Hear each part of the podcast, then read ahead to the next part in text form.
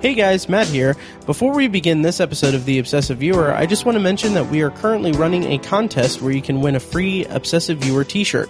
The contest runs from now until January 1st, and if you want to enter, all you have to do is leave a rating and review of the podcast on iTunes or on Stitcher. Then you need to take a screenshot of the review and email it to matt@obsessiveviewer.com with the subject line Obsessive Viewer t-shirt contest.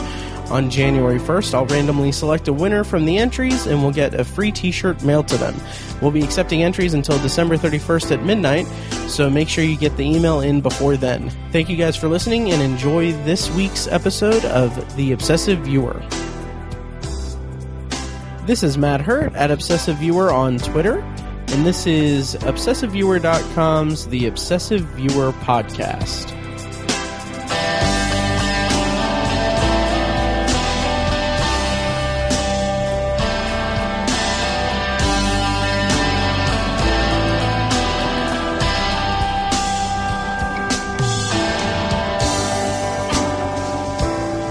Hello and welcome to The Obsessive Viewer. We're a weekly movie and TV podcast that covers a specific topic via genre, trope, movie, or show each episode. You can find more of our work at obsessiveviewer.com, as well as more of our podcasting at obsessiveviewer.com/podcasts. You can also like us on Facebook and join the Facebook group at facebook.com/theobsessiveviewer. And this week on the podcast, we are sponsored, of course, by our friends over at Horror Movie Yearbook, which is a horror-centric movie podcast that takes a few horror movies from a specific year and discusses them and reviews them in the context of the current events and pop culture of the year they were released. You can find that at HM Yearbook on Twitter and at horrormovieyearbook.com. And thank you to Horror Movie Yearbook and the fine folks at Midwest Podcast Network for sponsoring this episode once again for us. And today on the podcast, we are doubling up reviews. So we're going to be reviewing the latest DCEU movie, Justice League, as well as the latest Marvel Cinematic Universe movie, Thor: Ragnarok. And to review those movies today, with me is frequent guest, Mr. Robert Fekkes, fresh from Cancun. Do I look tan? You do. You do look tan. Thank you. Yeah. I worked on it. Nice. By passing out drunkenly on the beach. Well, there you go. That is good. How was Cancun? It was beautiful. Good. The beach was lovely. Got some boogie boarding in. Woke up every morning, went to the gym, and then down about 5 mimosas before hitting the beach. So, God, that's awesome. It was fantastic. Nice. And now I'm back here, and it snowed today. So it snowed today? Yeah. Did it really? It did. Not here? Not like bad. Like flurries or flurries. Really? Yeah. Wow, you can tell that I work from home and never leave my apartment. It's cold outside. Yeah. Wow. Well, that's interesting. I just feel like that just exposed me as being like a very like open the blinds. Yeah. Like very. Yeah. I bathe, guys. Trust me, I bathe. But yeah, well, that's great. I'm glad to have you back. Also, I didn't ask you this before we started recording, but the Harry Potter reading, where are you at on that? I keep pestering you about that. Well, I planned to do a little bit more reading than I did in Cancun, but with boogie boarding and drinking and floating beer pong, not a lot of reading got done. But I am on book 7, about 100 pages in book 7. Nice. And then after that, are you still going? Are you going to start? Yes, then I will begin The Dark Tower. Yes! And then we will be reviewing it on Tower Junkies, which is a podcast devoted to Stephen King and his magnum opus, The Dark Tower, which you can find at towerjunkiespod.com. It is also presented by obsessiveviewer.com. So anyway, so we do news sections. But anymore, those are depressing. Last time you were on the previous episode of the podcast, we did Blade Runner 2049. 2049. Yeah. And we talked about Harvey Weinstein and Kevin Spacey. And then in the time since that, we recorded that Halloween night. And then the 21 days since then, 22 days since then, so many more things have come up. And I believe we are going to do a standalone episode all about all of that. But I do want to just mention, because there's been a ton, Charlie Rose, Louis C.K., Jeffrey Tambor. Yeah, so that many. One. Yeah. Yeah, that. Yeah. And we'll talk more in depth about that in the standard episode. But the one that kind of bummed me out pretty hard was today it was announced that John Lasseter had some allegations leveled against him, and he actually is taking a leave of absence from his work. He's the he's in charge of Pixar. He's one of the founding members of Pixar, and he's one of the creative heads of Walt Disney Animation and Pixar, Disney Pixar. And the details of the allegations are that he is a hugger, but and it seems like the media is kind of reporting it as, oh, he just hugs a lot of women, and that's not necessarily what the actual allegations are, because it's hugging and like kind of not forcing kisses, but like kind of from the sound of it, like kissing with like just greetings. That's very uncomfortable. And you know, that kind of reminds me of, do you remember when John Travolta was like being awkwardly kissy and huggy on an award show? I vaguely remember that. That kind of is what that reminds me of. Yeah. That, and then also the allegations of him basically like putting his hand on women's thighs and like stuff like that. And it seems like the media is kind of just saying like, oh, he hugs a lot. So that's disconcerting also. But he is taking a leave of absence from his work. And one thing that I do, not necessarily to play devil's advocate, but one kind of, I don't even know if I'd say bright side, because it's all a dark and terrible thing. That's great that it's all coming to light, obviously, but it's a bummer that Pixar, that like, this is at Pixar. Like, Pixar is, like, it pisses me off because Pixar is like at least for me, it's like, Pixar movies are like my go-to, like feel-good movies. Well, it doesn't take anything away from the Pixar movies itself. And it doesn't. And it shouldn't. It doesn't. And it definitely doesn't. I'm just saying that it's just, I kind of hold that studio to a higher standard. And I would think I got news for you. Pixar employs hundreds, maybe even 1,000 so employees.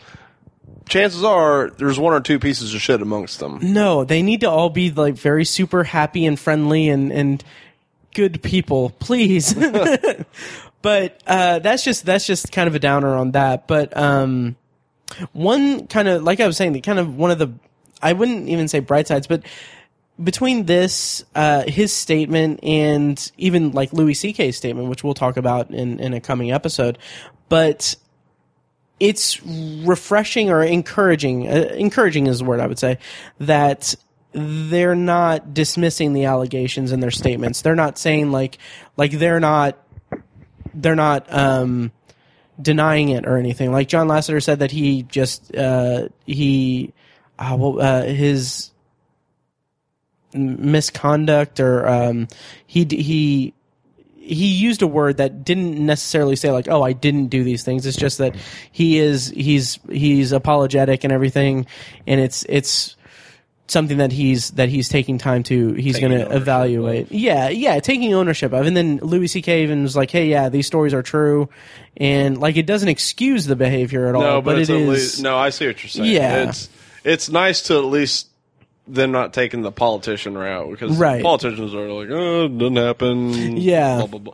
At least they're, you know, the bright point is they're owning it, and well, hopefully there can be some institutional changes made in the industry. So yeah, I would certainly hope so. And the fact that all of these keep coming up and they're all being reported on and taken seriously, at least from a public standpoint, is encouraging. The only person that I've seen, and again, allegations by no means make it fact, but the only person that really hasn't taken the ownership or at least commented that, you know, maybe this is true was George Takei.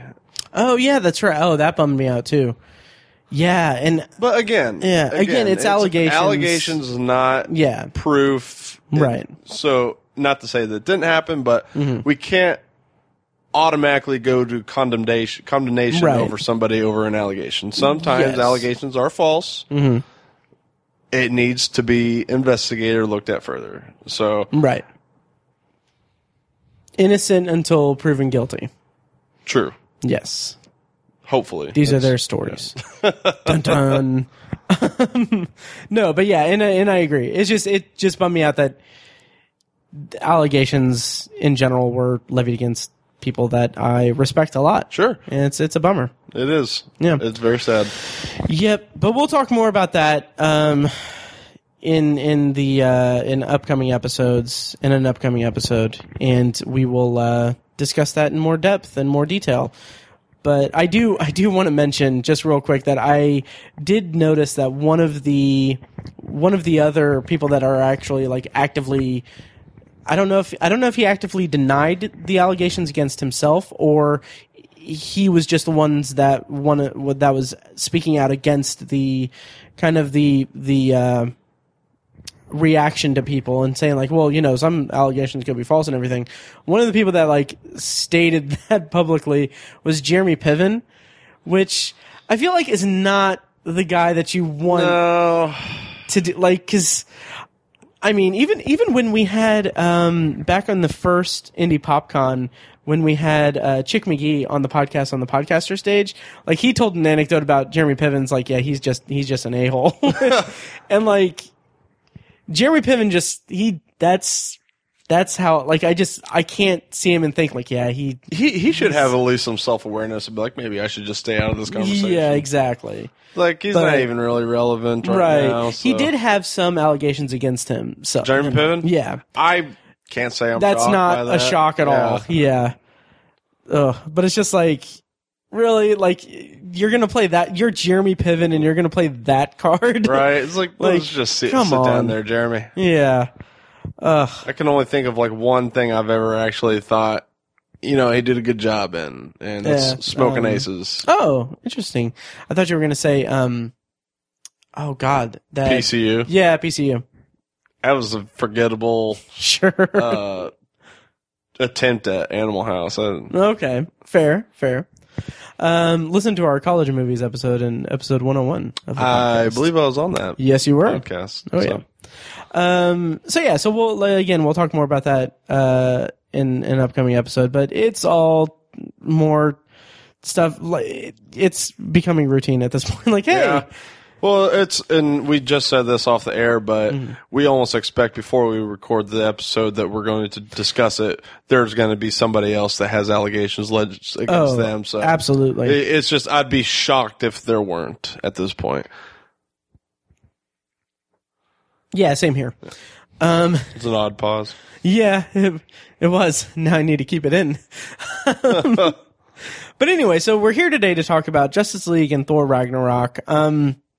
Now, Fekkes, since you're the guest, which one do you want to talk about first? Let's go with chronological and start with Thor. Okay.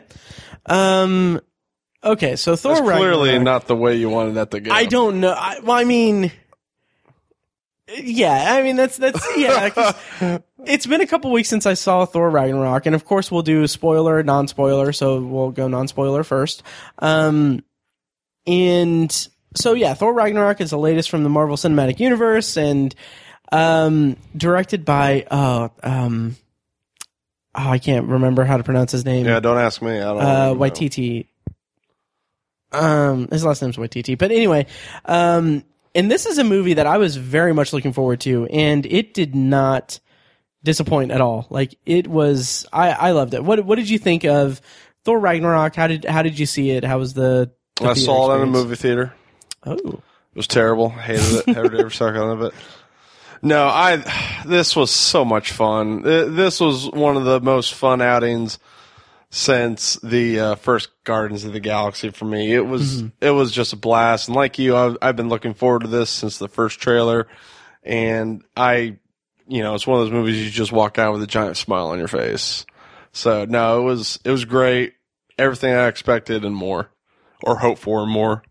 Yeah, same here, and yeah, it's Taika Waititi is his name, who is famous for, I believe, Flight of the Conchords and some other comedy. What We Do in the Shadows. Never saw it. Oh, really? It's really good. It's really good.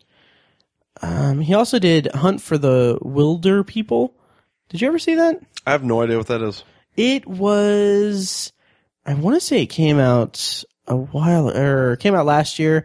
A lot of people were pretty big on it. It got a lot of kind of awards buzz. Hmm. Yeah. Surprised I missed that.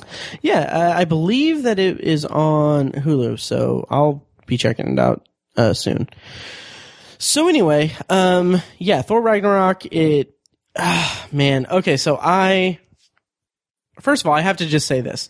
Before I went to the theater, or when I went into the theater, I posted on the Facebook page my check-in that I was seeing Thor Ragnarok, and my comment was, I hope that this Thor Ragnaroks. Yes. Which it did. I mean, it was.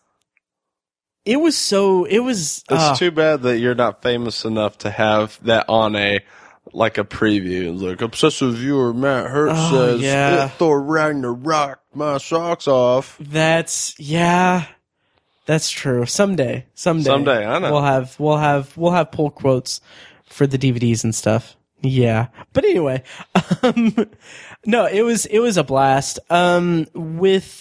With the Thor universe, like Thor and Thor the Dark World, I wasn't a huge fan of Thor the Dark World. I thought Thor was pretty good. I had good comedic timing. Thor Ragnarok just blew it out of the water in terms of comedy and everything, of course. I've been a defender of the first two. And prior to seeing Ragnarok, I went back and rewatched it, and man, the Dark World's rough. Really? Yeah, there were still parts that I enjoyed, like most of the Loki stuff is good. But man, Malekith is one of the worst villains in any superhero film. He's just so forgettable, and you're like, why? I mean, like that the whole point of the Dark World is for them to introduce a new Infinity Stone. Yeah. And so they just kind of threw some. I don't even know if Malekith is a villain from the actual comics. I'm sure he is. Yeah. I'm not familiar with Thor all that much, but man, I still find enjoyment out of the movie. Sure, but it does not hold up as well. The original Thor, I still thoroughly enjoyed. Yeah. So. Yeah, I still really like the original Thor. But yeah, to go back to Thor Ragnarok, and I'm glad that you're seeing the light on the Dark World.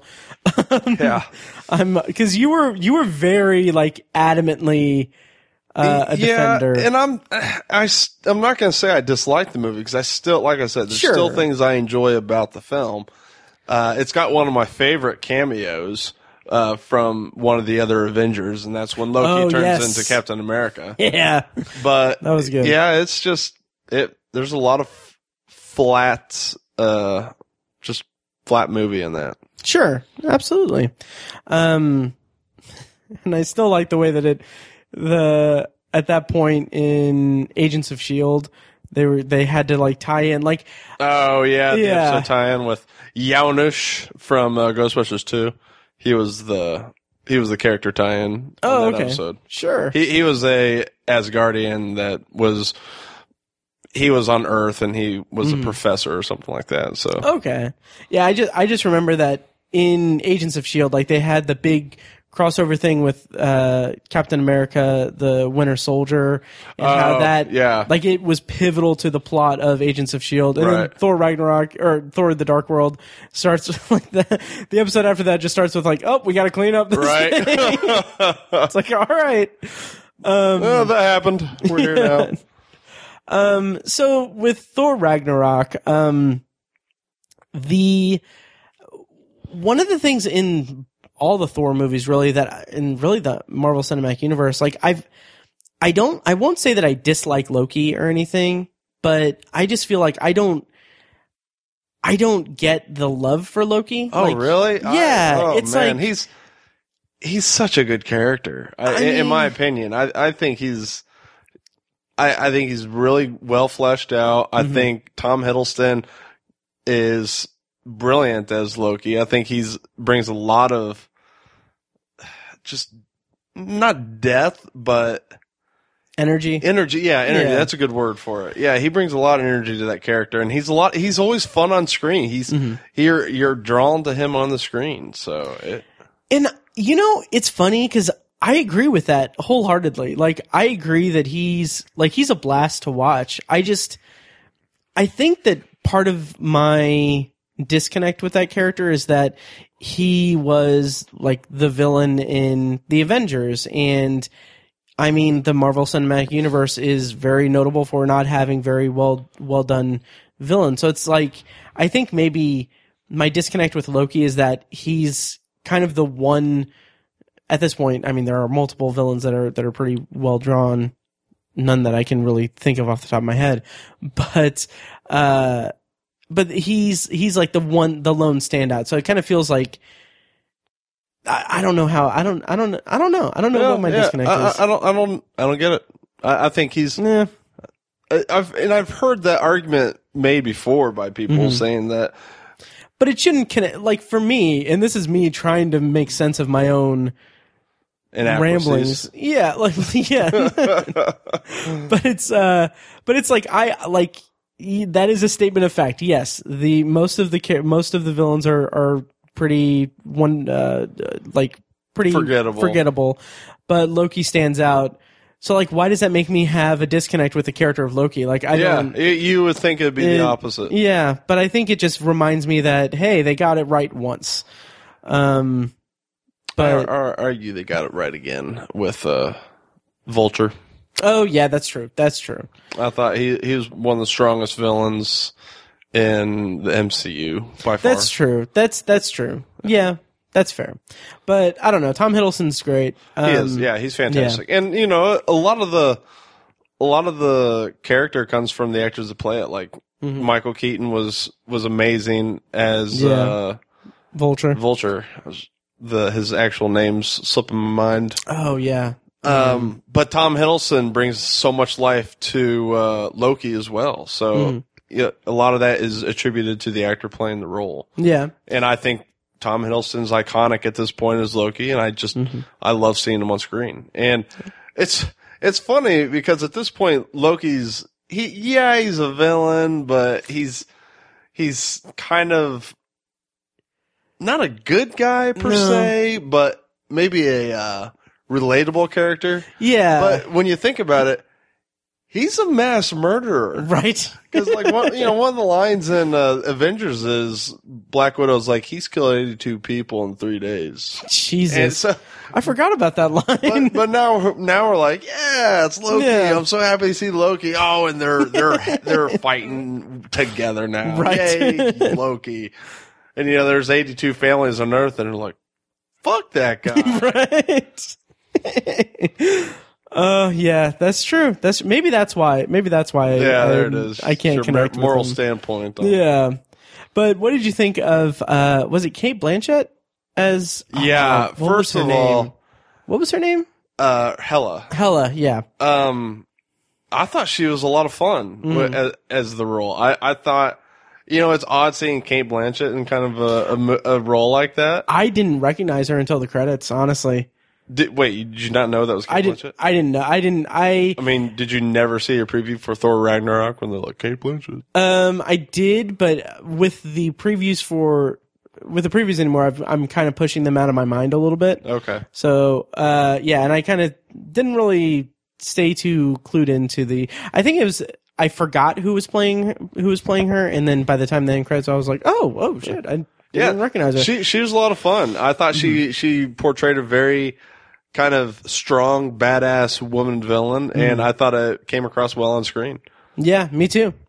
And I liked the power that she wielded. Yeah, I did too. Like, she was very formidable. Absolutely. So I really thought that came across well on screen. And her motivation in like I don't want to spoil it or anything. We'll save that for spoilers. Yeah. But the connection, like her motivation and connection that she has with the entirety of Asgard was pretty compelling. Yeah, I agree. And that's kind of the other disconnect you have with some of the villains in the MCU is like their motivations are sometimes like, okay, kind of. But no, I agree with you with Hela. Like, I wish you could have seen the fleshed out family history with her and Odin, but for the little time that they had on screen to show you, I thought it really resonated well. Yeah, absolutely. So the comedy aspects of it and the Hulk in it. Man, the Hulk was fantastic. He really was. In the interplay between him and Thor. Oh, it was great. So great. I'm glad to see Hulk. Like, it wasn't Hulk's movie, but see him not just as a, hey, we're going to go throw the Hulk at a battle. And right. So Hulk was actually a character, and it wasn't just Bruce Banner, but it was Hulk as a character. Yeah. So I really enjoyed seeing that aspect, and the play between him and just about every character on screen I thought was fantastic. Absolutely. And that first arena battle thing. Oh man, that was so good. Incredible. For something that was very prominent, prominent in the trailers. Right. Something that I had months. I expected it to be good, but I also expected it to not venture that much further from what I saw in the trailers. But man, that was a great fight scene. It really was. It was just a blast. Yeah, I thought it was brilliant that they put what they did in the trailer, because that got us kind of primed for it. That we had months to kind of build it up in our heads, and it did not disappoint. It was such a blast, that and then cutting between that to Loki. That's how it feels. So I was dying with that line. It was amazing. Oh, I loved it so much. Yeah, that and then just the journey that they go through is just, it's such a blast. They're such an interesting pair, and God, I like Chris Hemsworth. He has such amazing comedic timing. He really does. For a guy that Chris Hemsworth, he's a big, bulky fella that's action-oriented at times. Mm-hmm. But yeah, he's like a really good comedy presence on screen. Oh, absolutely. Like the scene... Oh my God, probably my favorite scene and line of the movie was where he's talking about he's sharing a memory that he has of him and Loki. He's just like, so I saw a snake and I went to go pick up the snake and because Loki knows that I love snakes. So I went to admire the snake, and then he turned into Loki, and he's like, "Oh, it's me, it's Loki," and then he stabbed me. Yeah. And we were 7. It's just that was just so beautiful. Oh God, yeah. So that makes me want Chris Hemsworth to do more comedy roles. Oh yeah, yeah. It's yeah. The one comedy role I remember him before that was in the remake of Vacation. Yeah, yeah. And that was unfortunate, but it was. But I will say that movie, for as shitty as it was, his scenes in it were pretty good. I remember this is such a stupid joke, but his character in Vacation kept making references to faucets, just completely random. He would say I don't remember what it was, but it was like it was a recurring gag. But anyway, this isn't Vacation. So, how about the you're back from Cancun, so let's stop talking about Vacation. How about the scene where Odin is watching the recreation of Loki's death on the stage? Yes. So I want to see it. You want to say that? Yeah, let's save that for spoilers, because that was awesome. And let's kind of go into spoilers here in just a second. What else can we say? Tessa Thompson. Oh, phenomenal. Mm-hmm. I don't think I've ever really seen her in anything else, but I thought she nailed Valkyrie. I want to see that character further in the MCU, so I'm hoping she pops up in either Guardians 3 or Avengers. So, yeah. No, I really dug her character. And I love the backstory of the Valkyries. Oh, yeah. I thought very fascinating. Really? A really good wrinkle to put into the Asgard lore. Right. So, no, I really enjoyed that. Do you want to save like a couple plot holes for like spoilers? Yeah, because we'll go into spoilers here in just a second. I think I have one more thing. Yeah, I got nothing. Tessa Thompson was in Westworld and Creed. Oh, that's right. She was in Westworld, wasn't she? Yep. Okay. Well, how about the character that the director played? Yes. Oh my God. What was his name? Was it Doug? No, Doug was the guy that died fighting those champion that went after. And speaking of Doug, like my favorite line of his was he goes, "Yeah, Doug went to challenge him, and Doug's no longer here. What are you going to do? I'm going to go challenge him. Okay, bye, new Doug." I love that. I loved. Oh my God, that was so. That was. Beautiful. That was like every scene he was in was so fantastic. Just gold, like perfect timing, like just that dry sense of humor and that dry delivery just knocked it out of the park. Absolutely. Every time. So great. And I think that there's a Funko Pop of him. I really want. Oh that. God, if there is, I have to get it. Yeah. Yeah. That'll be a good one. Oh yeah. So let's go into spoilers for Thor Ragnarok. So here's a clip from the trailer. We're going to go into spoilers. If you haven't seen it, skip ahead with the show notes, the timestamps. Just go see it. And go see it. Yes, go see Thor Ragnarok. If you can't and you want to listen to our review of Justice League, skip ahead with the show notes with the timestamps. It's main event time.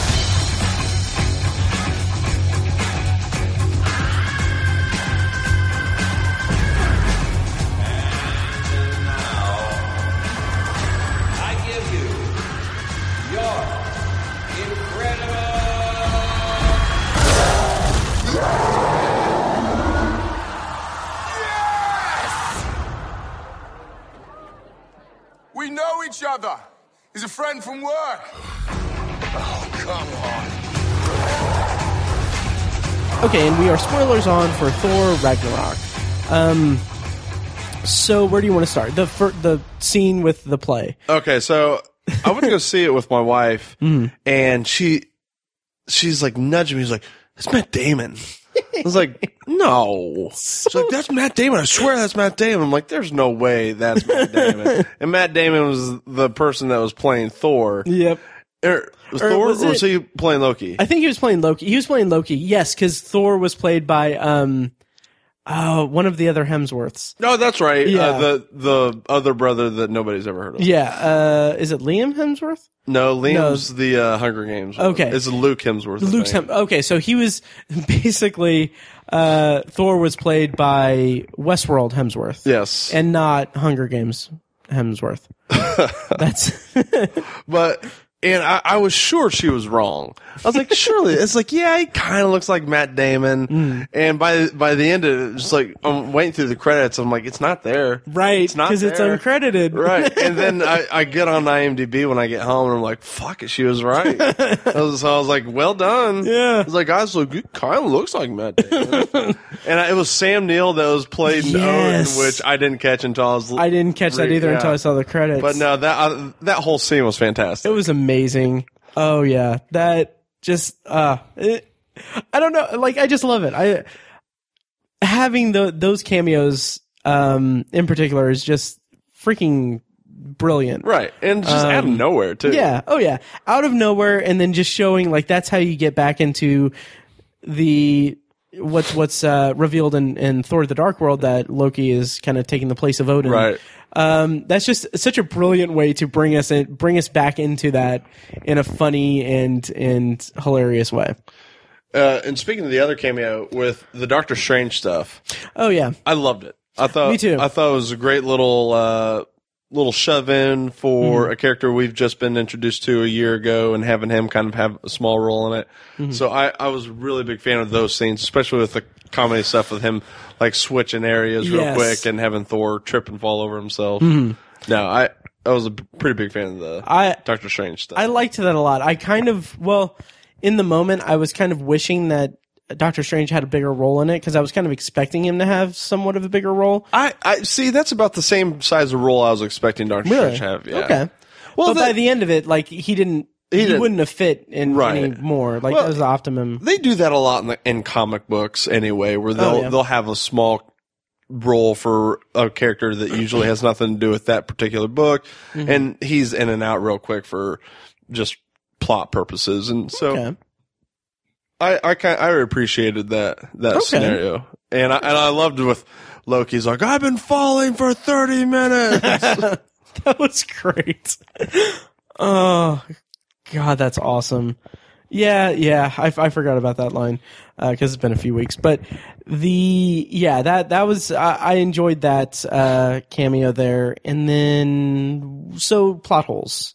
So, well, one of the complaints I've seen people made is like, well, if Hela is so powerful, how come she all of a sudden decides to show up? As I was like, well, I kind of took it as Odin before him dying was kind of holding that kind of power back, or at least keeping her at bay. Yeah, I felt like that was kind of implicitly stated. Right, but people were like, all of a sudden she's going to show up.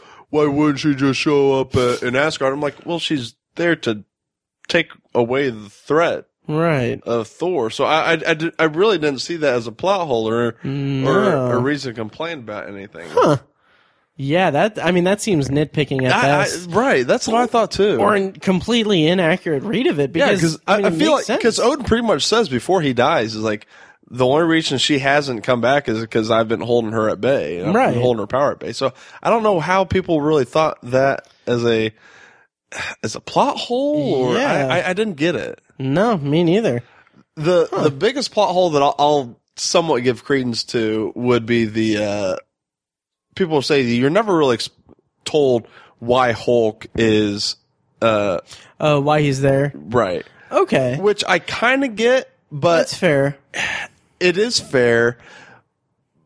And people are like, well, you know, the Quinjet couldn't have made it in space. It's like, well, I never thought the Quinjet made it into space. Right. My understanding was that, you know, they show on the world that the, Grand Master's occupying, that there's all these portals or wormholes from other worlds depositing onto the planet. And I just kind of was under the assumption that there was one of these holes or rifts in the universe on Earth that caused Hulk and the Quinjet to be taken, and that's when Valkyrie found Hulk. Yeah, so that was my kind of, and they don't explain it very well in the movie, I didn't think, but that was just kind of what I inferred from the information that was given. Same here, and it's kind of, it's a moot point because I wouldn't like anyone that I don't know. I can't buy into anyone saying like, oh, it doesn't make sense that he made it there, because I mean, it follows the logic of the MCU. The last we saw of Hulk, he was leaving. Right. So yeah. It's not like they just shoehorned him into a Thor movie. Sure. It made sense that he was somewhere else other than Earth. How much scientific explanation or you know, plot exposition do we really need? We got Hulk on a different planet fighting Thor. Yeah. I don't need the Dickensian method as to why it happened. It happened. Yeah. It was a lot of fun. And we kind of got a throw away. Well, this is probably how it happened. Right. I'm fine with that. And that seems like it's in keeping with the way it's in comic books. Like, yeah, you'll have crossover stuff. It's like, yeah, okay. Yeah, this character goes here. Fuck it. He's just because, yeah, he's here. Who cares? Yeah, deal with it. Yeah. Just like Loki's just kind of all of a sudden that Grandmaster's arena is like, I've been here for like 3 weeks. Where have you been? Yeah. So, and there's a throwaway line. It's like, well, you know, wormholes and time and difference and stuff and things and stuff like that. What did you think of the Grandmaster and Jeff Goldblum? Oh, man, he was... Well, first of all, he was Jeff Goldblum. Yeah. But he was so much fun. He was. He was a blast. I loved every scene he was in. So same here. It was nothing... extraordinary for Jeff Goldblum, right? Because he played Jeff Goldblum, but no, he was a lot of fun. I agree, and I have a friend who hates Jeff Goldblum. Man, like, how can I hate Jeff Goldblum? I don't know how either. I really don't know how either. All my energy is going into not asking, but no, he was great, and yeah. Like every interaction Jeff Goldblum had with any of the characters was just was fantastic. It was fun. It was stupid, and it was good stuff. Yeah, and Carl Urban also. as Skurge. Yeah. Again, I kind of didn't recognize him. I wasn't. Well, only because I knew who I knew he was playing Skurge in the movie. So, I mean, is Skurge a comic character? Or? He's in Thor. I'm not that familiar with the character because I never read Thor. Okay, but I liked his character. I liked you know, he had some good scenes, especially at the start, at the very beginning, with the girls and the Bifrost. I thought that was a lot of fun. That was awesome. And I kind of enjoyed his turn at the end as to trying to redeem his horribleness. Obviously, pretty expected and standard. Sure, but it was done. Right. So apparently that's something that happens in the comic books. At some point, too, where he kind of makes a sacrifice to help Thor, or maybe even an escape of citizens of Asgard. I don't know. Like I said, not that familiar, but no, he was good. You know, I enjoyed his scenes. Nice.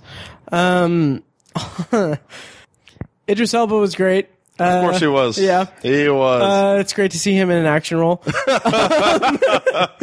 No, it was funny because my friend that I go see movies with, when we saw that, she can nudge me and was like, "Hey, wasn't he in that one movie?" Like, fuck you! Get the fuck out right now. But yeah, it I could have done with more Idris Elba. Me too. Always. Yeah. Always. Yeah. But you know, the scenes he was in, he was great. He could have been in 93 minutes of the movie, and I still would have wanted more. Or 95 minutes. Was it 95? It was 95. Was it 95? Okay, I thought it was 93. No, it was 95. Jesus Christ. Anyway, the action. Oh, man, the action set pieces were fantastic. Like, the over-the-top, just grand in scale. It was a lot of fun. So I love the wolf. Yes. Yeah. So the wolf versus the Hulk scenes on the Bifrost was great. Yeah, I loved him falling from the. Oh yeah, that was fantastic. So awesome. Oh yeah, that was great. And then also that opening. Oh, the opening fight scene between Thor and I forget the name of the bad guy, but and I liked how he came into play later in the movie. Me too. Do you notice, it's jumping around a bit, but when Hela's going through the trophy room or the armory and she's, you know, saying, "Oh, that's stupid," or that's... I like how she pushes over the gauntlet. And is like, "Oh, fake." I'm like, thank God, because everyone's, since the start, or since the original Thor, people have been like, "Well, the Infinity Gauntlet's in the armory. Why does Thanos have it?" And so I kind of like how they're like, "Hey, here you go. It's fake." Nice. Yeah, I'd forgotten about that from the first Thor movie. That's awesome. Yeah, I like that a lot. And speaking of that, I was fully expecting, and we can kind of start winding down because we got to get to Justice League. I was going to be snarky, but I enjoyed Justice League enough, but we'll get to that. But I was expecting one of the post-credit scenes to be revealing that Loki had the Tesseract again, because he had that moment where he looked at it. Right. Do you think that he took it? Yeah, of course. Yeah, of course he took it. Otherwise, what else happened to it? Asgard is destroyed. That's true. So that's true. It had to have gone someplace. So yeah, of course Loki took it. Okay. And then do you? Let's talk about the post-credit scenes. Is there anything else you want to talk about the movie itself? No, I think we pretty much covered it all. I thought a lot of fun, a lot of awesomeness. Same here. Definitely a blast. And I wonder. I want to see Taika Waititi do more Marvel stuff. I would love for a fourth. Like, if you would have told me a couple years ago, like, I can't wait for Thor 4, like, I would have been like, "No, you're mistaken, sir." But yeah, this turned around the Thor part of the Marvel Cinematic Universe. What was Stan Lee's cameo? Oh, the barber. That's right. That was good. That was great. And yeah, I mean, you know, Chris Hemsworth is a very attractive man. Oh, dude, and that haircut worked for him. It did. Yeah. It did. I am secure enough to say that was one handsome man. Yep. Yep. Yeah. So then the post-credit scenes. So yeah. Yeah. I think you're supposed to infer that Thanos there is. I was kind of thinking. Yeah. That, and then also, kind of backtracking a little bit, the Taika Waititi's character, I can't remember his name, but the end, like right before the credits, right. Oh, he's like, alive. Oh, he's like, oh yeah, he died there. Yeah. I've been carrying him around all day. I feel guilty. Yeah. Yeah. Oh, he's alive. Okay. It's just like, oh yeah, he was so great, so good. But yeah, Thanos, yeah, I think that's what you're supposed to infer from that. Mm-hmm. I was hoping for like a Guardians scene. That would have been so much better. Yeah, because I've said this before. I'm just okay. It's like okay, get Thanos. Like we get it. Just get him in the fucking movies. And well, I mean, yeah, he's not going to be in Black Panther. Right. There's no reason for him to be in Black Panther. Right. So they're going to go straight into Infinity War. Like, Thanos. Yep. Which. Sure. I mean, it's somewhat disappointing that you know this is the big villain mm-hmm. that the MCU's been building up to, and the only real screen time he's ever had was in Guardians. Right. Other than that, it's been post-credit scenes with just tidbits. So yeah, I wish we would have had a little bit more build up mm-hmm. With Thanos.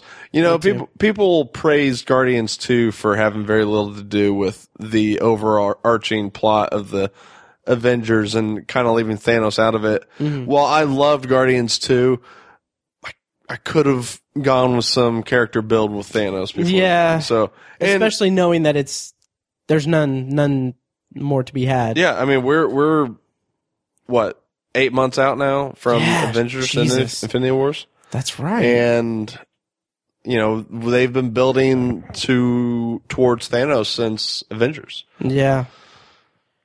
And I, as someone who doesn't read the comics, it's like okay, cool. He's a dude with a glove. Right. Yeah. Cool. Like there's not a whole lot.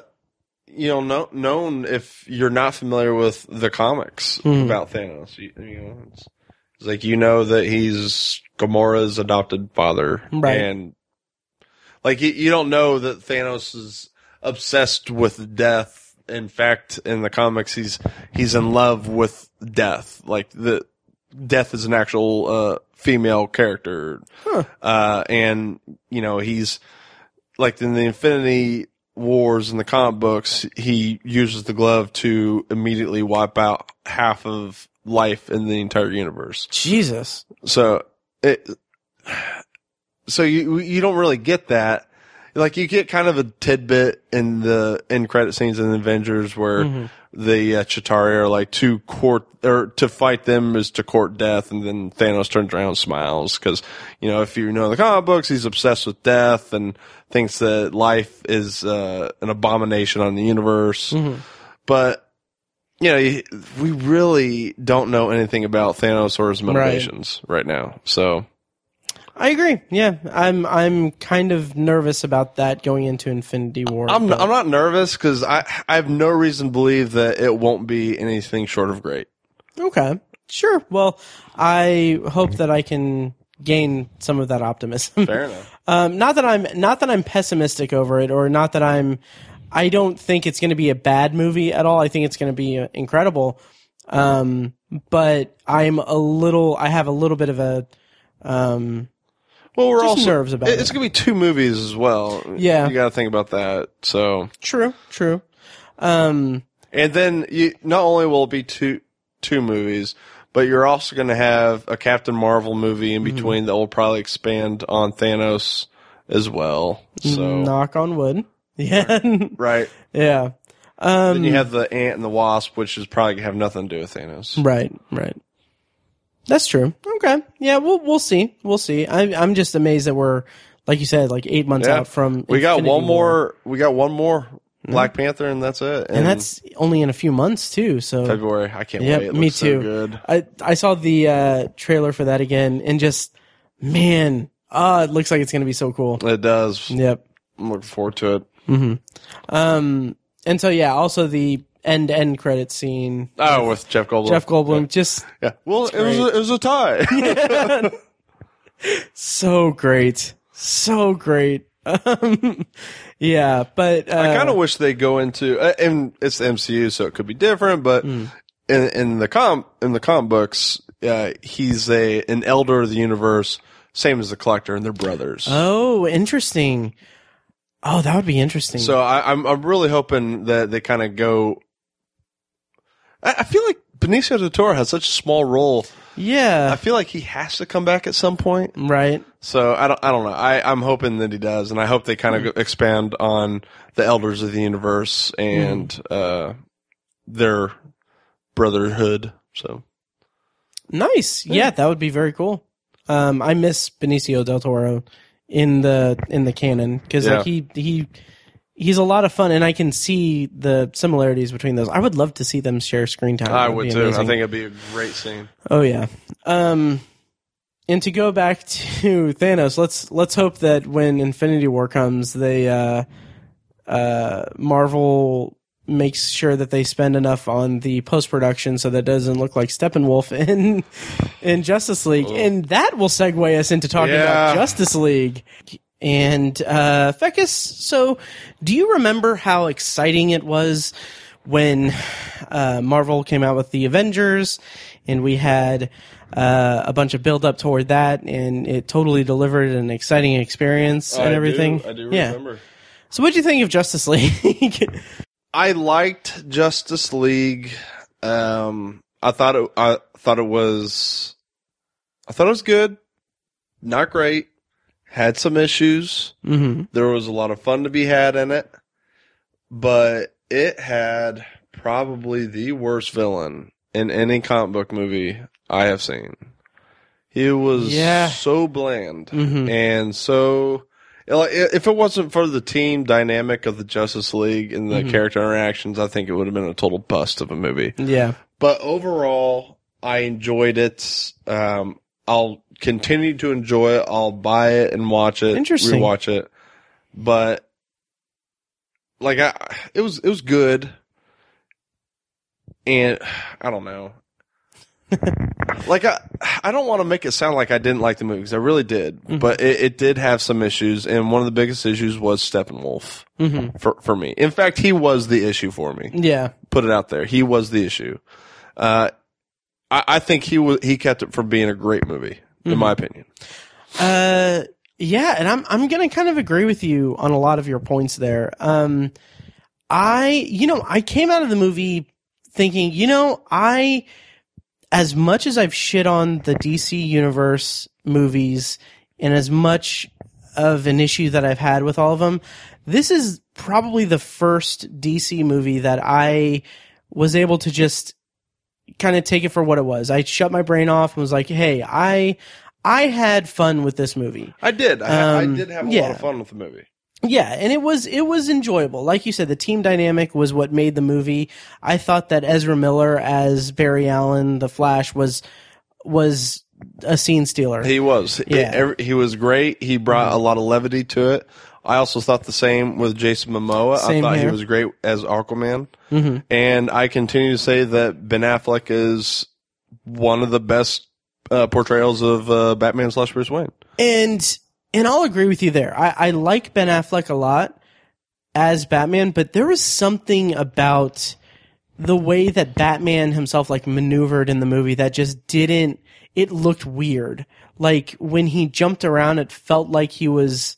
Like, there's a scene at the beginning where he is, he's on the roof of a building, and he's on, the top of, a water tower thing. Yeah. And then he jumps down, but it's like he glides down, but not with his cape. It's like the camera, cut and paste him from that down to there. I'd have to I didn't get that feeling anything, but I'd have to... It just felt like his movements felt kind of weird and not as fluid as they could be. And I don't know if that's a choreography thing. I don't know if Ben Affleck is I don't want to do that much. Just shoot around in a little bit. But that was kind of a downer for me. But I do enjoy his portrayal. What do you think of the rumors, I didn't really read too much into it, but that Ben Affleck is looking for a cool way to phase out of... Yeah, I've read it, and I find it extremely disappointing because I really love his portrayal. And I do think that Justice League is a step in the right direction, so it would disappoint me for him to leave. Because I would love to see him in another Justice League movie. I love his interactions with the other team. They do a really good job of showing the disconnect between Batman and the rest of the team, because that's how Batman is. Oh yeah, like for him the means or the ends always justify the means for Batman. So no matter how terrible you might think his actions are, for him it's like this. Gonna have to do it, and people will resent him, including those members of the Justice League. So I thought they did a really good job of showing that in the movie, and I thought Ben Affleck played that really well as well. So it would disappoint me greatly to see them change it. I guess one of the other names that have been thrown around is Jake Gyllenhaal. Well, I like Jake Gyllenhaal. He does not strike me as a Batman. No, I don't see. I don't see him as a Bruce Wayne. I don't either.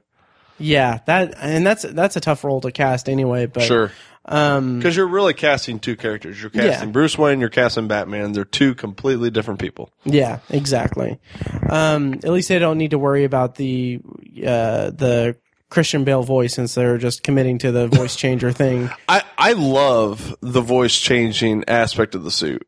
I think. So?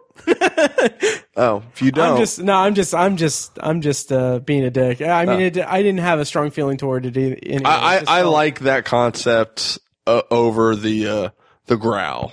I think it makes more sense. It does. It does. And when you're talking about a billionaire, obviously he's gonna be able to do that. It just, I don't know. It just seems kind of. Well, I like it. Yeah, whatever. Kind of meh to me. Cyborg, I thought, was disappointingly forgettable. Yeah. The interesting thing about Cyborg is that I know next to nothing about him from the comics. I'm not very familiar with him myself, but this movie didn't do that great of a job of expanding on him anyway. True. And when I saw him, in the movie, I'm like, this seems like a really cool character. It would have been really nice to get okay, I get it that DC doesn't want to mimic Marvel. So they didn't want to do the whole Batman, Wonder Woman, Superman, Cyborg movie, and then Flash movie, and then Justice Marvel League. Benefited from that because we didn't need to be given a large introduction on characters for the big team up movie. Exactly. So, we get Cyborg, and they do as admirable a job as they can to introduce us to both him and the Flash. Yeah. And Aquaman for that. The same with Aquaman. Right. It's just, I felt like I wanted a little bit more depth with Cyborg. Yeah. As much as they didn't want to mimic Marvel, they probably should have. Right. Because there's a lot of, I wouldn't even really say there is a lot of expectation on the audience, but it's there's too much time, or they had to front load the movie with introductions to all the characters. Yeah. And some of it was kind of cool, but it's also you guys could have done, movies. Right. But but Cyborg I felt was an interesting character that I wish would have had more time with and more. Well, the thing about Cyborg that I like the most is one of the things that I feel that could have been expanded upon in another movie. Yeah. And that was the him trying to understand what he was, what powers he really had. Yeah. And so you get a really short amount of time to kind of showcase how timid he is with his changes to himself and what he really can. He doesn't understand what he is yet or what he can even do. And I feel like a whole movie dedicated to that could have been great. Yeah, absolutely. But it's just not in the cards, I guess. No. And then also, I kind of wish we would have gotten more of J.K. Simmons as Jim Gordon. Oh, me too. But I think they're saving that for the Batman movies. Which, God, I really hope it's still Ben Affleck by that time. Yeah, I hope that they still make him. I think they probably will. They will. I'm sure that they will. There was a rumor going around that there was a it was completely 100% fake. Someone it's actually really awesome. Someone on Reddit had posted a long comment on a thread somewhere saying like, yeah, I'm an insider with Warner Brothers, and I have it on good authority that they're doing damage control. They're canceling the DC Extended Universe. Shazam has been shot and is in post production. So they're going to scrap that instead of spending so much money on post production. You're just going to scrap a movie starring The Rock. Yeah. And the most beautiful thing was there was this big, long comment and everything, and then the response was from the director of Shazam and said, oh, wow, no one told me. I'd really like to sleep in. Can I sleep in tomorrow? It's like, that's awesome. Is awesome. That's kind of epic. But yeah, and I want nothing more than to see this cinematic universe actually do well and not like have me excited to see a movie. Like I was not that excited to see Justice League. I think that is why I was so pleasantly surprised with how much I genuinely enjoyed it. Like I agree. I genuinely enjoyed it. It's there were some issues with it, and I know how divisive Batman v Superman is, but to me that's still the best movie in the DCEU. Every time I rewatch that movie, I like it even more. I still need to revisit it because I haven't watched it since the theater. And your opinion may not change, but yeah. I felt like I love the darkness, so I kind of missed how dark I felt like Justice League could have been darker. I really enjoyed that with Batman v Superman. I just felt like there were no stakes in Justice League. Oh, yeah. And then they had... I felt kind of insulted a little bit because they had the one collateral damage family that was in the the zone. It's like, okay, guys, do you really think you can just get away with just showing one family in this area that isn't really that well developed or anything? I thought that was really oddly done. Yeah, I was like, come on, I feel like I don't know what was reshoots and what Joss Whedon did and everything. Right. I felt like maybe that was in my head.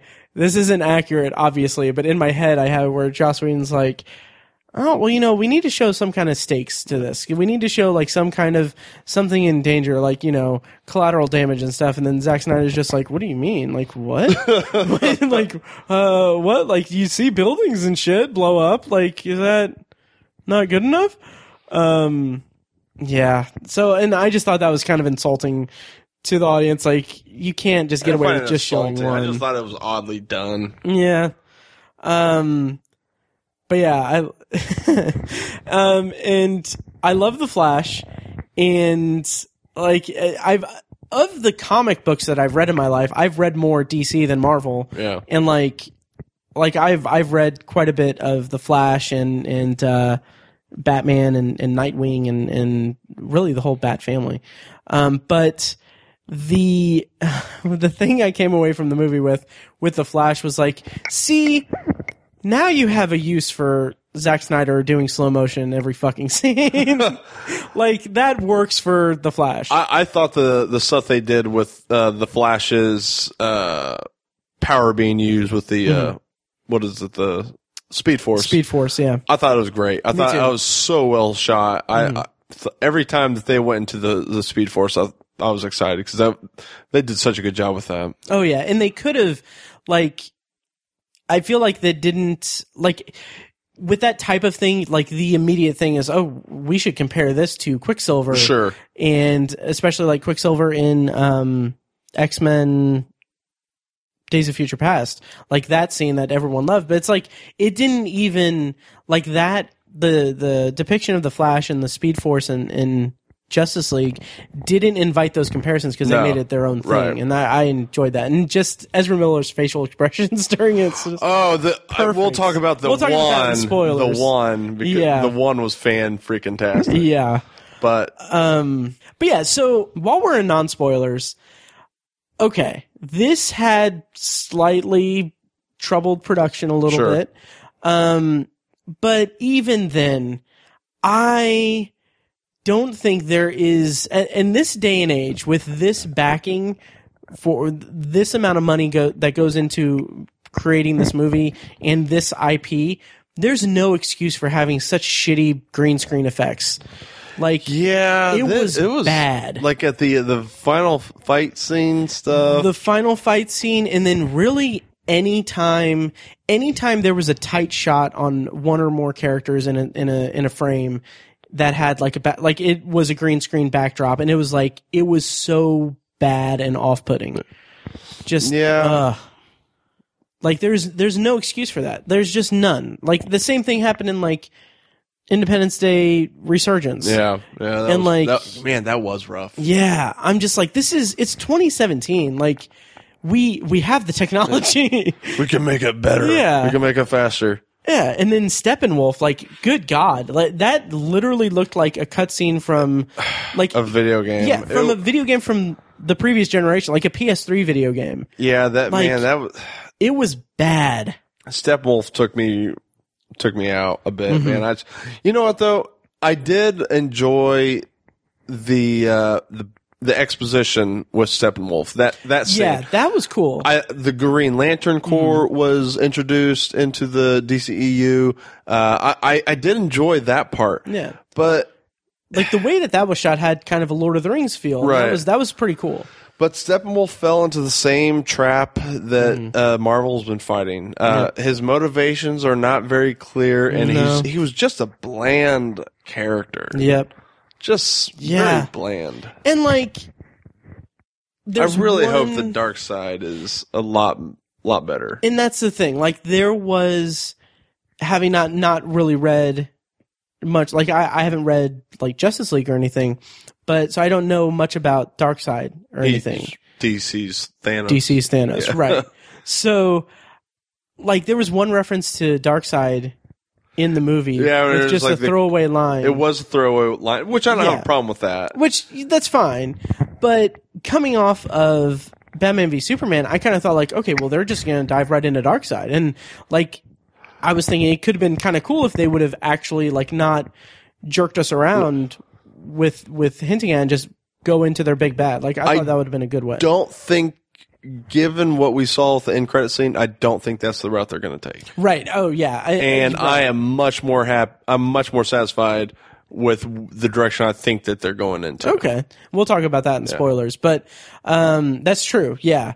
That is a good point, because it would be a little bit Marvel-y. It would be. Yeah. But at this point, I have thoughts about where I want this to go. We can go into spoilers here in just a second. Where do you want to see it go without spoiling the movie too much? I want the Justice League to have a movie where we don't go after a supernatural force. I think more of a where I want it to go. I don't want it to spoil what the end credit scene is going to be. Sure. So let's just say I like the direction they're headed with the league itself. Mm. I want them to have more of a earthbound reality villain. Okay. In the next, and then maybe if the train's still moving, go to Darkseid. Okay, sure. At this point, even though I enjoyed the movie for the most part, I don't know if I'll buy it, but I'll see it again if it hits like HBO Go. At this point, I'm just so frustrated with how much difficulty they've had with doing this universe thing, and I think they are too, because I think it stands to lose like $50,000 to $100,000 because of just poor box office. 50 to 100,000? Oh, a million. I was gonna say it's like 100 million. Yeah. No, I'm sure it'll make its money back with the foreign markets and DVD sales. Sure, I guarantee. Sure, you, but. That's not what they want, though. I mean, they want to be able to make it back in the box office. But at this point, and this is just me not having read much outside of this particular bubble that I'm about to reference, but at this point, I would just be ecstatic if they were just like, okay, you know, either A, we're just not going to do this whole DC Universe thing anymore, or, hey, we're going to, and instead of doing this, we'll do what I'm about to say. We're just going to scrap that, start fresh, start a new Batman, Bat Family universe, and just keep it contained to that cast of characters and stuff for a while. Like, because I think that is constrained enough to where they're not going to have to deal with all of these big things that they clearly can't juggle that well. And it's, but there is enough there that they could have compelling characters and compelling situations and stuff for a long time. So I would either think that they could either do that instead of the DC universe, or do its own thing. It's probably too deep into the DC universe now to. Oh yeah, to abandon, at this point, because you already have Batgirl going into production. You got Nightwing going into production. Yeah. Suicide Squad 2, even though the first one was terrible. God damn it. Yeah. So their chips are on the table. They have to fall through with Gotham City Sirens also is a thing apparently. Yeah. Well, in an alternate universe, I would like to see like a Bat Family shared universe instead of a whole DC thing. I also think that, unfortunately, and I don't buy into the conspiracy theories things or anything like that, but I think that they're fighting an uphill battle now too, and people just expect the DC movies to not be great. Yeah, and I think that hurts the box office, and I think some critics going a little biased as well. Sure, and don't really give these movies a fair shake at first. Right. Well, they've had the last 5-6 years, however long it's been. How long has it been since Man of Steel? That's been like. That was 2013? It's been 4 or 5 years. 4 or 5 years? Jesus.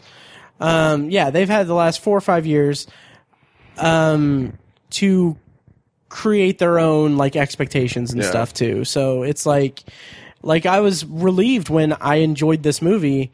It's not a great movie. There are some very big problems with it, but I at least enjoyed it. And the problem with me enjoying it is that I enjoyed it because it was more lighthearted than the other movies. And that felt like a marvelization of their franchise. And I don't want that. I want the dark. I enjoyed Man of Steel because it was dark. I enjoyed Batman v Superman because it's a darker tone.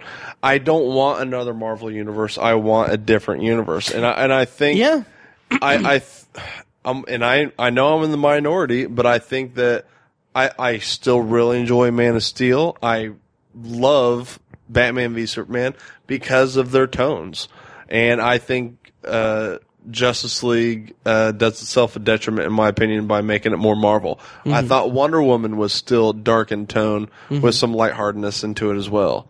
Yeah. So I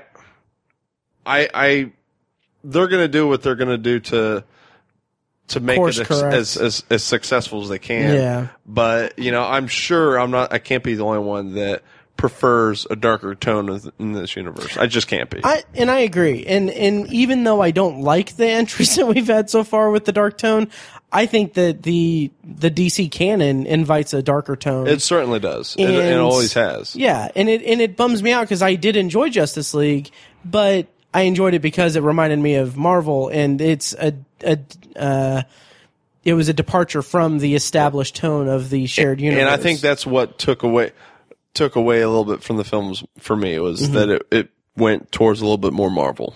So also I couldn't play any of the characters. I was just like, I saw the cutscenes with Steppenwolf and I just thought that, I mean, I had my controller and everything. It was weird. Man, that was rough. Yeah. God damn.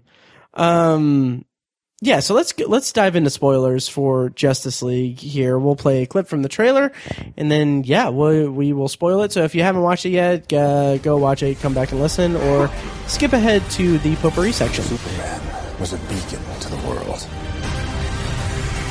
He didn't just save people. He made them see the best parts of themselves. All right. I don't recognize this world. We all have to recognize him. We just have to save it. Spoilers on for Justice League. Okay, so let's start with the end. Let's start with the end credit scene. You said that you're excited about where it's going to go. My thought is, since the scene is Lex Luthor saying, like, well, we're going to have a league of our own. So are they going to be playing baseball with a bunch of women? Yes, it's going to. They're finally going to start a women's softball league. Mm-hmm. Women don't play baseball, Matt. Well, Jesus, you don't want them to get hurt. Well, that's the conflict of the movie right there. That is the conflict, you know. Yeah. Which baseball or softball, right? Jesus, no. I like the idea of a band together, mm-hmm. Villain team, mm-hmm. to combat the Justice League, to continue with Luthor's hatred of mm-hmm. these godlike titans that have more power or influence than he does. I love that end credits. Anyway, I thought it was great. With Deathstroke. Yeah. Slade Wilson. Yes. And I love Joe, whatever his name is, that's playing him. I thought that was cool. Yeah, I like that a lot. So I really hope that's the direction they take, and they do the villain team versus the Justice League. I really hope that's how they go. Yeah, I think that would be cool too. Like you said, I really like the idea of just a more human grounded villain thing. I think that would be cool. And then, was there a mid-credit scene? Yes. It was the race. Yeah, I thought that was a great scene. I thought that was awesome. Yeah. That was nice because I thought that was a lot of fun. Yeah, Superman versus the Flash, mm-hmm. Great. I don't know. I'm sure there's got to be some comic book that has answered that question. I just don't know who. Yeah, from what I understand, my friend that I saw with told me that it's been addressed in the comics, that there was a whole thing. I don't know. Like, I guess Barry Allen is faster than, Superman is faster than Barry Allen, but Wally West is faster than Superman. Something like that. There was a whole thing, but interesting. Yeah. That was great. And the Flash, Ezra Miller was great. Killed it. He was a lot of fun. Maybe a little bit too much levity at times for my taste. Again, it goes back to me enjoying the darker tone of it. But no, mm-hmm. he was a scene stealer. He was a lot of fun to watch on screen, and mm-hmm. It makes me really excited to see a Flash movie. Me too. And I don't know the status of the Flash movie now, because I know that's lost like a couple of directors, hasn't it? Which is a shame. I'm very excited to see that. And like, anytime I see a DC movie like this, I'm like, okay, well, I need to really watch the DC like TV shows at least to get something that's good. And I've watched like 5 episodes of The Flash, and I mean, it's fun. Oh yeah, I just took that there. I'm very eager to see what they do as far as a movie is concerned. Okay, here it is. It's expected in 2020. Oh, wait, that's Flashpoint. I don't know. It's all confusing. Flashpoint's the Flash movie. Right. So 2020? Yeah. Oh, man. I didn't know that they had announced it as Flashpoint. I didn't know that it was... the super fast hero, the Flash, travels into a timeline where Earth is a mess. So, the timeline of the movies. It's just, man, I wish that they would just be able to course correct and get this into a better place. But well, I'm hopeful for the Aquaman movie as well, because I Jason Momoa was great. Mm-hmm. I love the kind of the brutish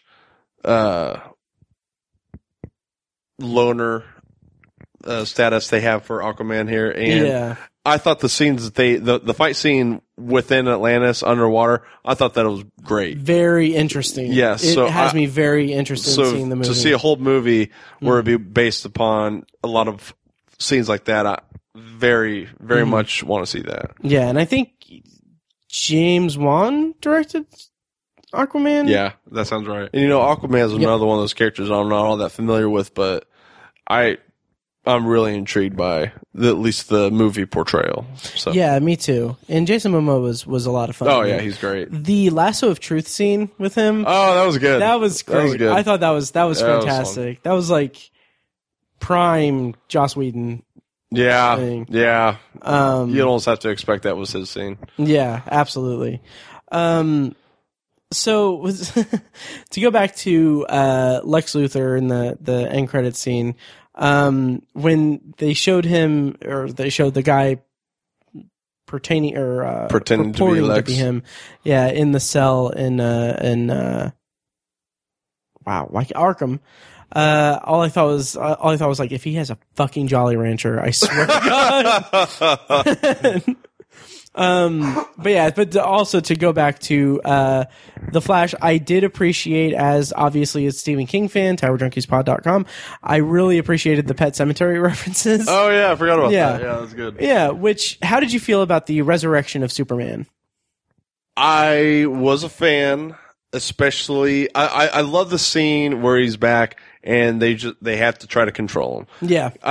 I didn't want him to come back and just be, boom, Superman, okay, let's go fight.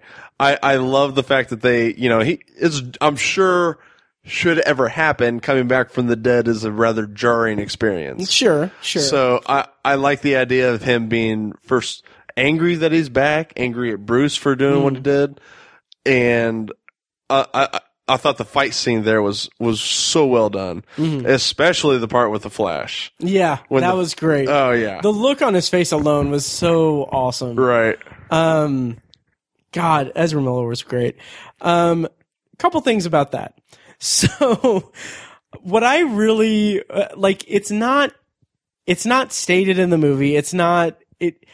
In my head while that scene was going on, since like it's Wonder Woman, Aquaman, The Flash fighting Superman or containing him. Then like the whole time I'm thinking like, yeah, well, Batman's not here yet. And I'm like, he's the only one that doesn't have superpowers. Like I just imagine him like finally coming to the scene, like just panting like, sorry guys, sorry guys. I had to take the bus. But, yeah. And when they had their kind of stare down and before they brought in Lois Lane, I thought, honestly, for a second, a part of me thought, like, sure, the Jolly Rancher thing, that was a joke I made, but, like, in my head, I was like, don't fucking say anything about Martha. Please don't say anything about Martha. And, like, I said it to myself in somewhat of a joking manner, but the part of me was like, they're going to fucking say something about Martha to bring him back to reality. Like, they're going to double down on that. A very small part of me thought that it was a possibility. I didn't expect it to be. I like how it turned out. How Lois being the big guns. That was good. Right. I being Batman, I kind of expected him to come out with some like fucking kryptonite bomb or something like that. But no, I like how that played out. Yeah.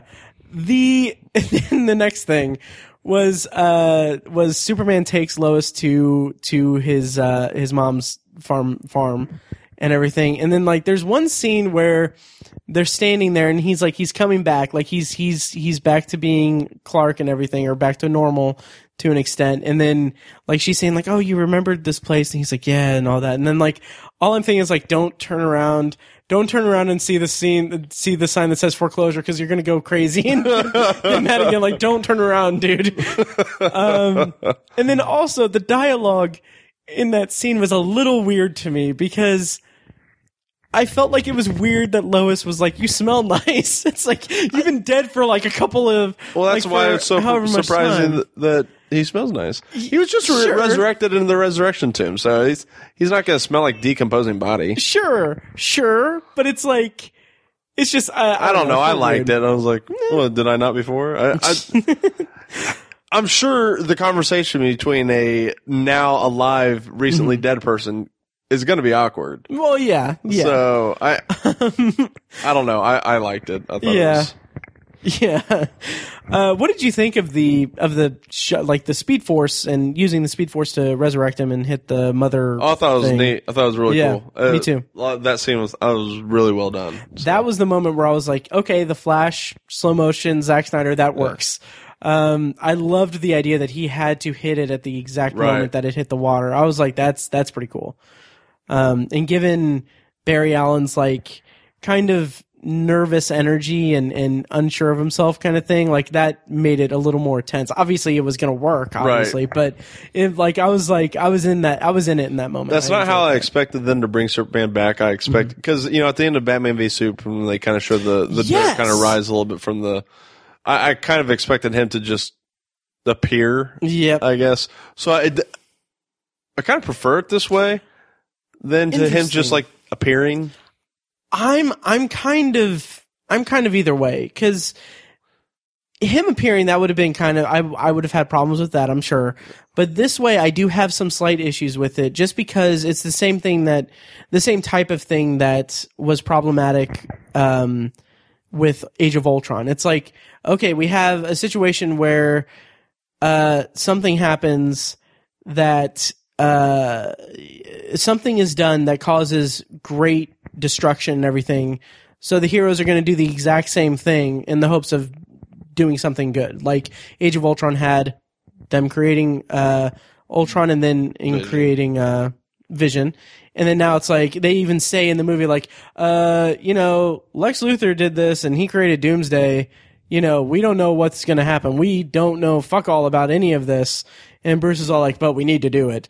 And I get it, because like you said, ends justify the means. That makes sense for that character, but it's also like, I was just like, okay guys, I know it's going to bring back Superman, but you guys are playing with fire. It's a little silly.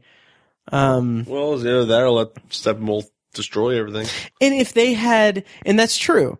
And if Steppenwolf was a more compelling villain, and maybe the stakes, like the stakes were high enough, but if the stakes were even higher with him, I would buy into that a lot more. But as it stands, Steppenwolf was like, no, he wasn't compelling. He was the downfall. Like, he was the detriment of that movie. Like I said, that he was what kept that from being a great movie. And that's, it's unfortunate. Like, he was a very unfortunate bad guy. Yeah. Bland, just, what's your point, man? Ugh.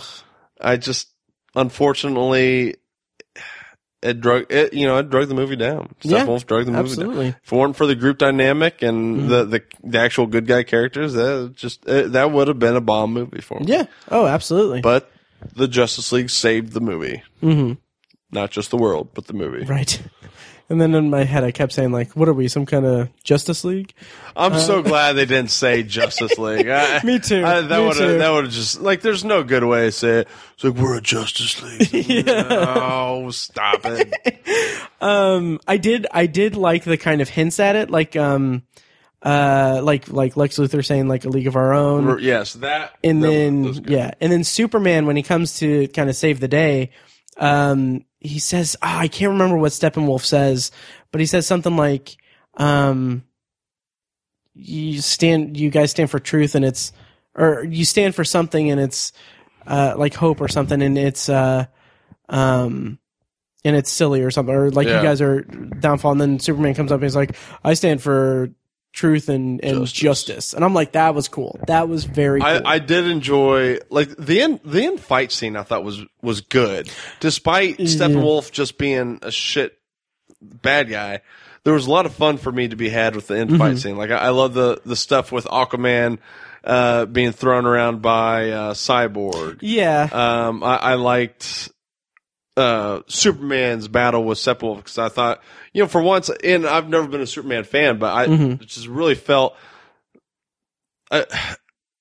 him kind of like come off as so badass at that point. Yeah, he's like, "I'm back. You're fucking dead." Man. Right? It's like, this is not your time. I'm Superman and I'm back. Yeah, that was a very cool way to use Superman. Yeah.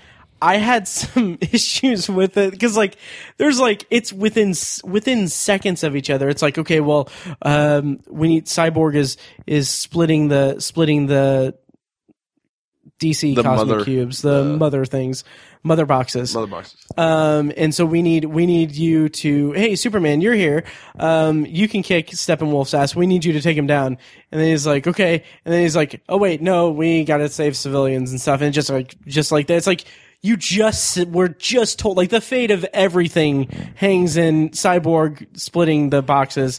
Like, maybe kick Steppenwolf's ass a little bit and let Flash, you know, do his thing. So what you're saying is allow collateral damage when surely Superman could help out in that? When obviously we just have that one family that's in their house.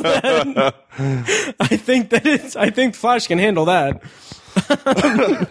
I did like that Flash was doing his thing and then he sees Superman sort of with that building. With the big building. I thought that was good. Yeah, it was very Marvel-y. Yeah, that's true. That is true. Yeah. Damn, that is true. Like, all the stuff I like about this movie are stuff that makes me think of Marvel. I'm like, you know what I almost would have liked a little bit more?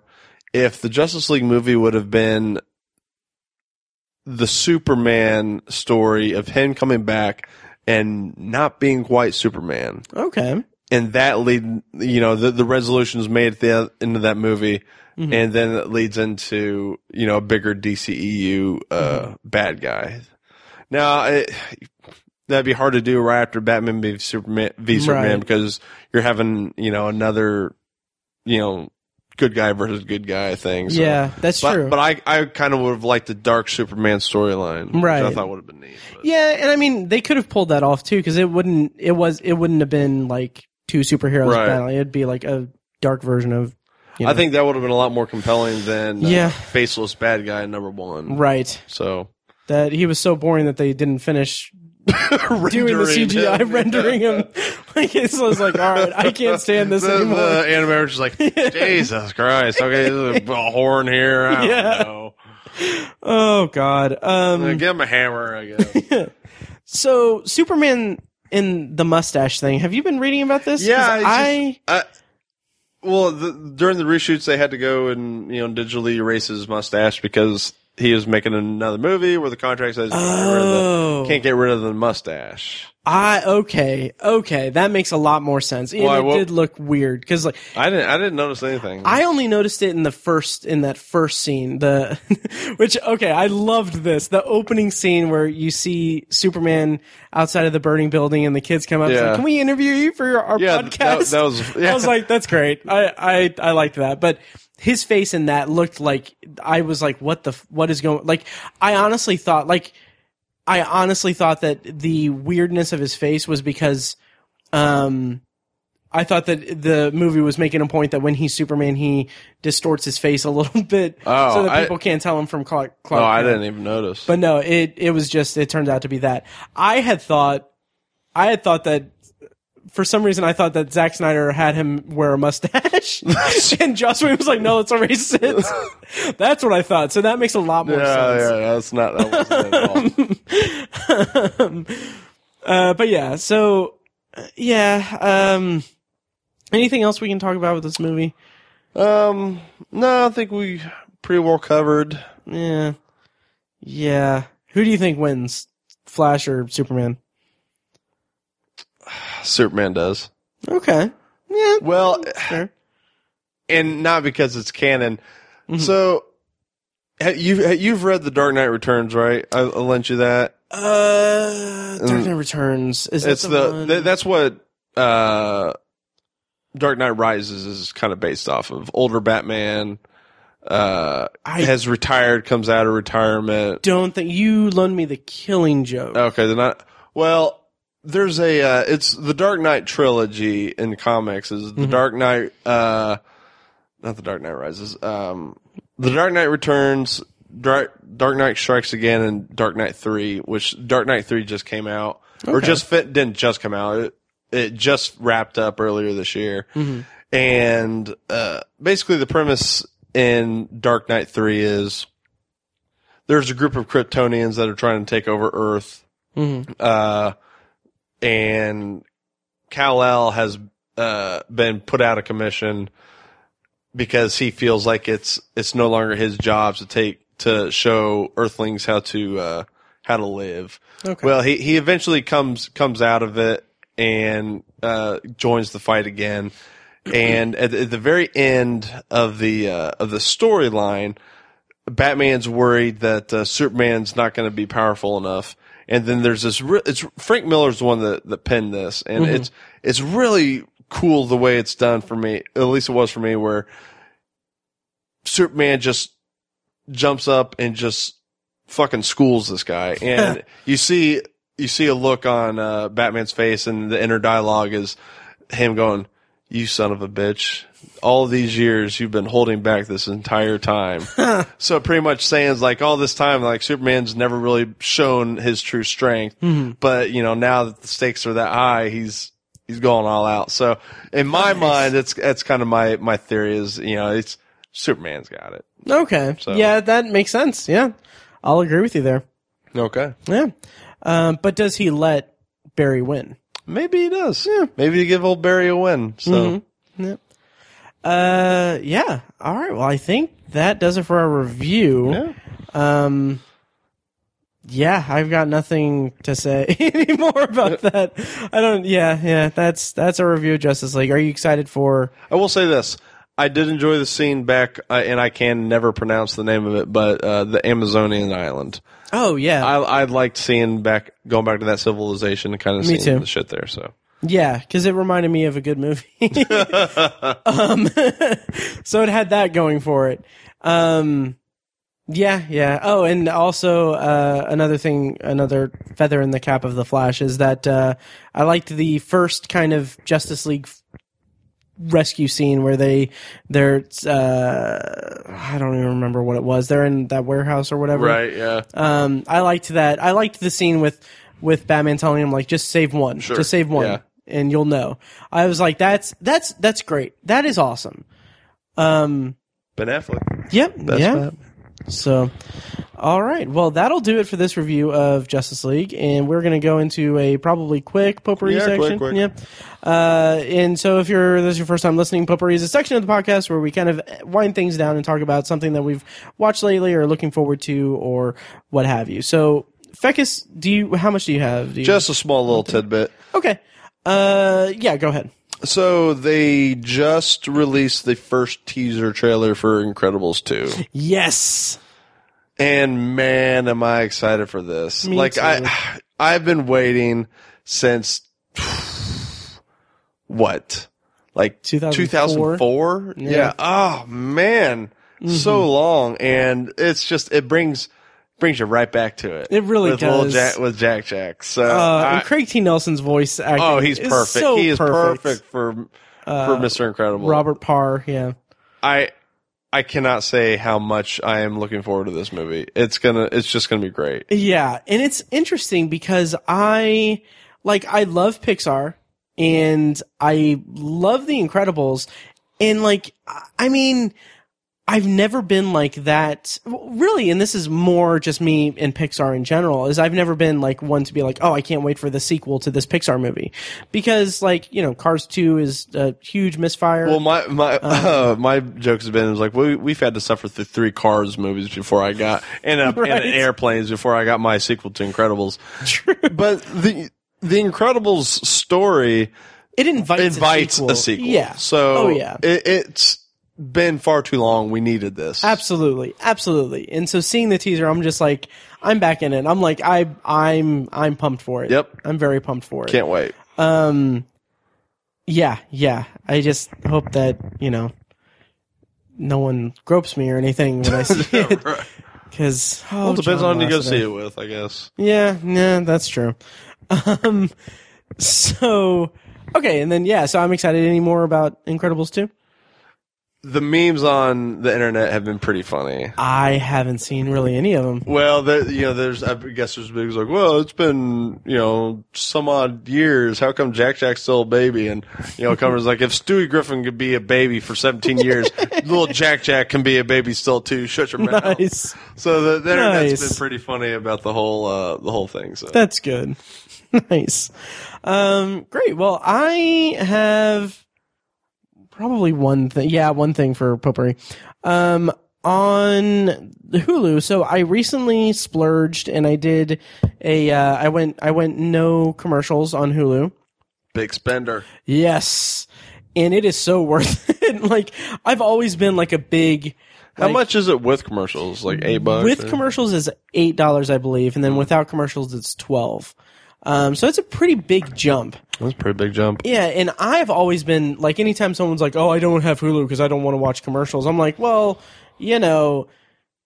you're just spoiled by Netflix. Like, right. You know, commercials were like, that's the only way you can watch stuff. We've been watching commercials for, you know, 70 years of television. Exactly. So it never bothered me. And then, like, the second that I switched to, the reason that I switched to no commercials was because I had gotten, started watching the last couple seasons of South Park.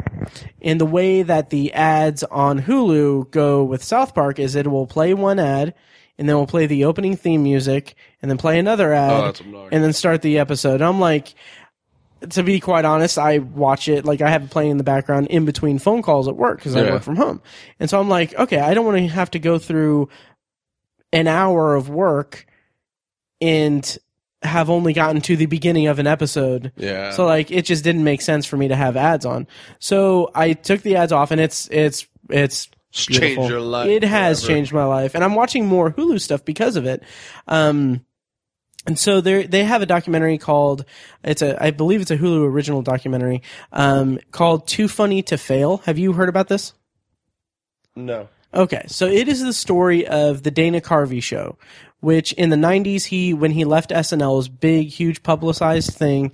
And his next project was he was going to create a primetime sketch show, on ABC. And the people that he got, the people who worked on it were him. I know the story behind the story. The story behind the show. Right. So he has all of these people, and it failed horribly. And so it only aired like 8 episodes, I think. So the documentary is all about that, all about what went into making it, and it has, like, obviously some of the funniest people on the planet talking about it.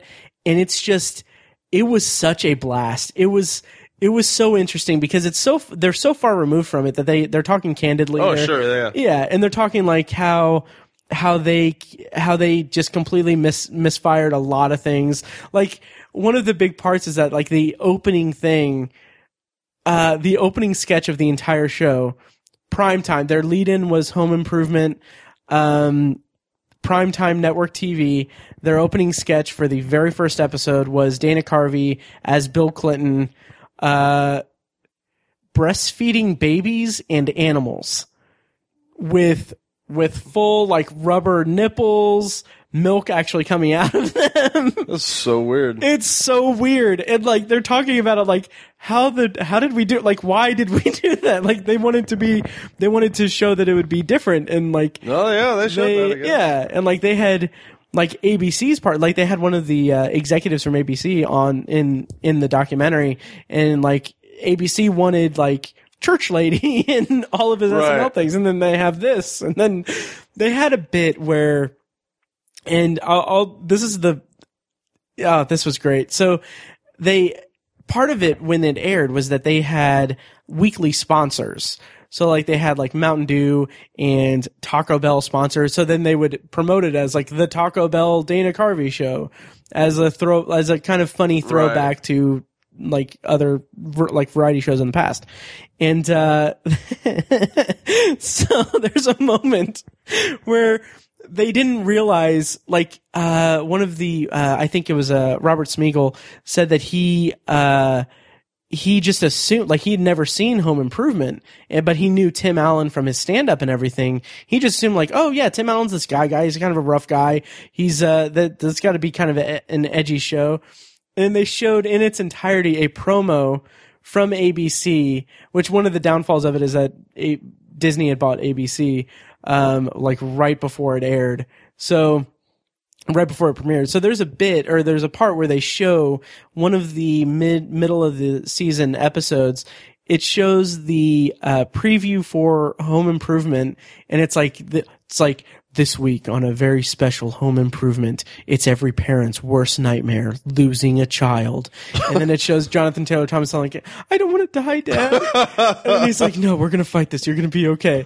And it's just like on a very special Home Improvement, followed by the Diet Mountain Dew Dana Carvey show, or Diet Mug Root Beer Dana Carvey show. And it's fucking hysterical. But yeah, it's a really good documentary. I highly recommend checking it out. It's on Hulu. Yeah, and I like that I started this by talking about how it's, oh yeah, no ads. It's a movie, so it doesn't have any ads, but it's on Hulu. Too funny to fail. Very good. It has a lot of very talented people talking about it. Yep. Maybe I'll put it on Netflix one day and I'll watch it. That's fair. Yeah. I could also give you my Hulu password if you want. No, but, no, that's cheating. I'm paying the $12. Like, people can get their use out of it. I'll give you $1. Oh, okay. Yeah. And anyone listening, you can get it. It's obsessive. I'm kidding. Yeah, I was gonna say. Anyway, no, there's no way. Yeah, so that'll do it for this episode of The Obsessive Viewer. Sometime soon we're going to do that episode about the sexual harassment allegations and everything. And then also, as you heard at the top of this episode, we are currently running a promotion for a free t-shirt. Basically, if you rate and review us on iTunes, send a screenshot of the review to matt@obsessiveviewer.com by December 31st. You will be entered into a drawing for a free shirt that I will pick from the entries on January 1st. And yeah, having said all that, I think that'll do it. Thank you guys for listening, and we'll see you next time.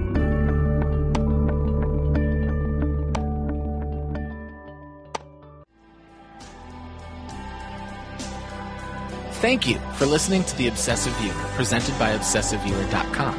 You can find more of our episodes at ovpodcast.com, and you can subscribe to the show on iTunes, Google Play, Stitcher, or anywhere else podcasts are found. If you'd like to support the show, the best and easiest way is to leave us a rating and a review on iTunes. More ratings and reviews means it'll be easier for people to find the show in the highly competitive film and TV podcast genre. It also provides us with valuable feedback on the show. If you'd like to donate to the podcast, you can make a one-time PayPal donation at obsessiveviewer.com/donate or become a patron at patreon.com/obsessiveviewer for recurring donations with different reward tiers. Every donation goes toward paying the fees to keep the podcast running and is greatly appreciated.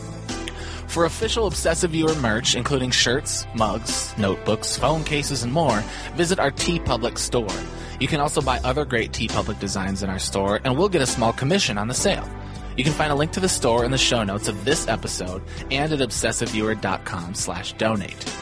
The Obsessive Viewer's theme song is An Eclipse of Events and is provided by Loudlike from their EP, Mistakes We Must Make. You can find that and more great music from them on iTunes and like their Facebook page at facebook.com/loudlikemusic.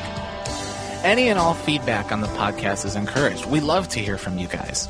You can contact us by emailing podcast@obsessiveviewer.com or by tweeting us @obsessiveviewer, @obsessivetiny, and @IamMikeWhite. You can also like us on Facebook and join the Facebook group at facebook.com/theobsessiveviewer, where you can take part in discussions and polls between episodes. For more podcast content, check out Anthology, Matt's solo podcast, where he's reviewing The Twilight Zone as a first-time viewer and exploring other classic and contemporary science fiction anthology TV shows. You can find Anthology at anthologypod.com and anywhere podcasts are found. For book lovers, you can check out our sister site at obsessivebooknerd.com for book reviews, author spotlights, and a general celebration of reading. Finally, if you're philosophically curious, check out Tiny's side project podcast, The Secular Perspective, which explores the concepts of faith, religion, and existence from the perspective of secular hosts Chad and Amanda. You can find that at thesecularperspective.com and subscribe to the podcast on the app of your choice. Once again, thank you so much for listening, and we'll see you next time. Kitty!